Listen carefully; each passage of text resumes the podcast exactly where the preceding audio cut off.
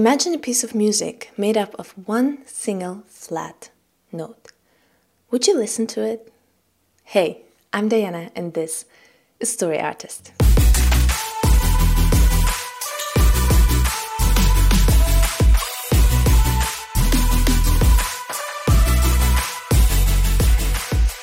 Many stories start out great, but then they transform into one single flat note and they become boring and tedious. Because there are no emotional highs and lows in the story, and the mistake lies in the pacing.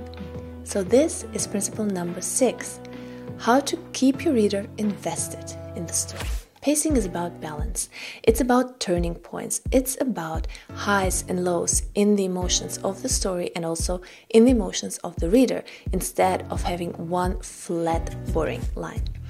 But how can you actually avoid this flat line with the reader and how can you nail pacing? Number one, plan your story's highs and lows. So if you're an architect writer, then you have to nail this in the outline. Create an outline and Pay attention that in this outline you have emotional highs and lows. If you're a discovery writer, you can do this in editing because you won't nail it on the first try. Even with architecting, you cannot nail it on the first try. You still have you will still have to edit this in terms of pacing as well. But with discovery writers, it's actually even more important to nail this in the editing process. So while you're editing, pay attention to the fact of your emotional highs and lows and that they're always there and they never flatline.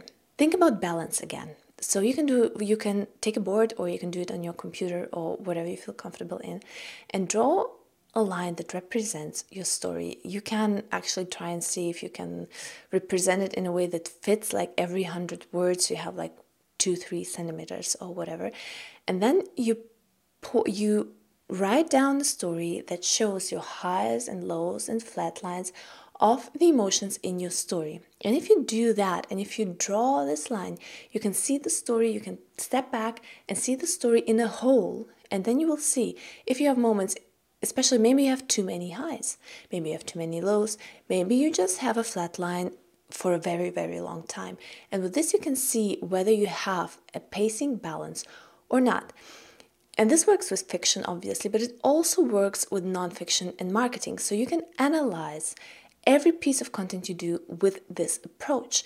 You can analyze your email, you can analyze your sales page, you can analyze your nonfiction book.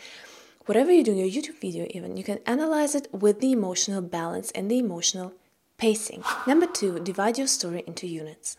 Learn to think in units, be it scenes, or be it smaller or larger parts, it depends on the length of your content and your story.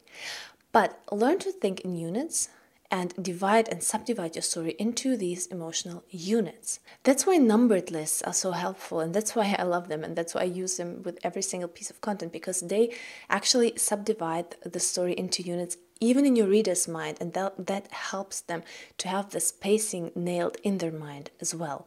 You can, of course, do it without lists, you can do it just with the content, but the lists are really helpful. Now let's look at this video.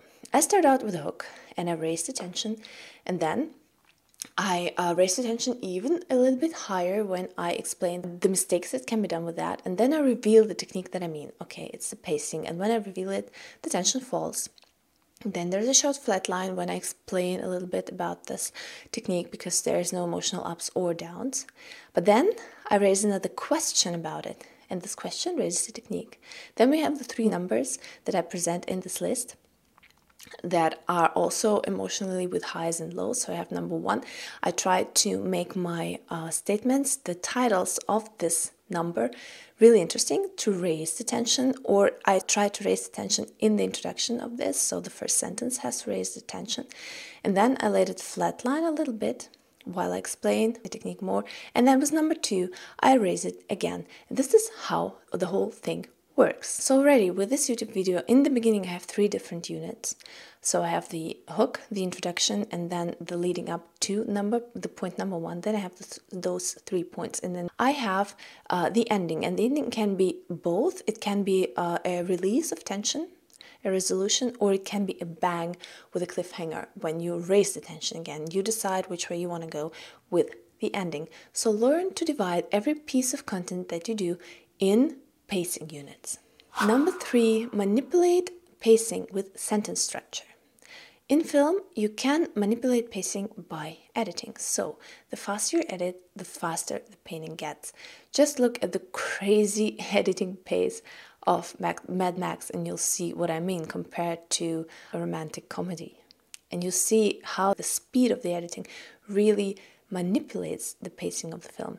And the same you can do with written content with sentence structure.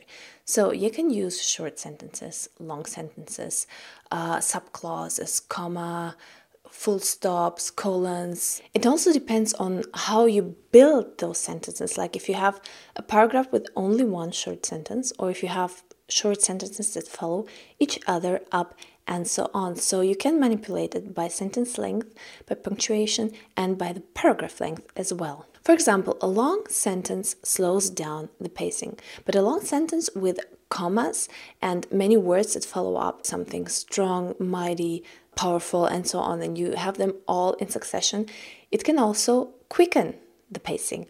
On the other hand, short sentences obviously make the pacing faster, but if you have one short sentence in a paragraph, it slows down the pacing and makes a statement. So, with every piece of content, especially in writing, you have to know your way around working with the length of sentences, the length of paragraphs, and punctuation in order to achieve the pacing you want to achieve. And this is the key. You need to know what you want to achieve with that. You need to know why you're writing a short sentence or why you're writing a longer sentence. You need to know how you want your pacing to be, where you want your emotional high and your emotional low to be in order to create this kind of pacing. So you have to plan for the sake of the story, not just because, but you have to know why you want this emotional high there and the emotional low there and why you want this flat line there. Be really intentional about your pacing, and this way you can influence the reader, and this way you can keep them on the edge of their seat. Plan structure, and be intentional. I hope this was helpful, and I'll see you next time with the next principle.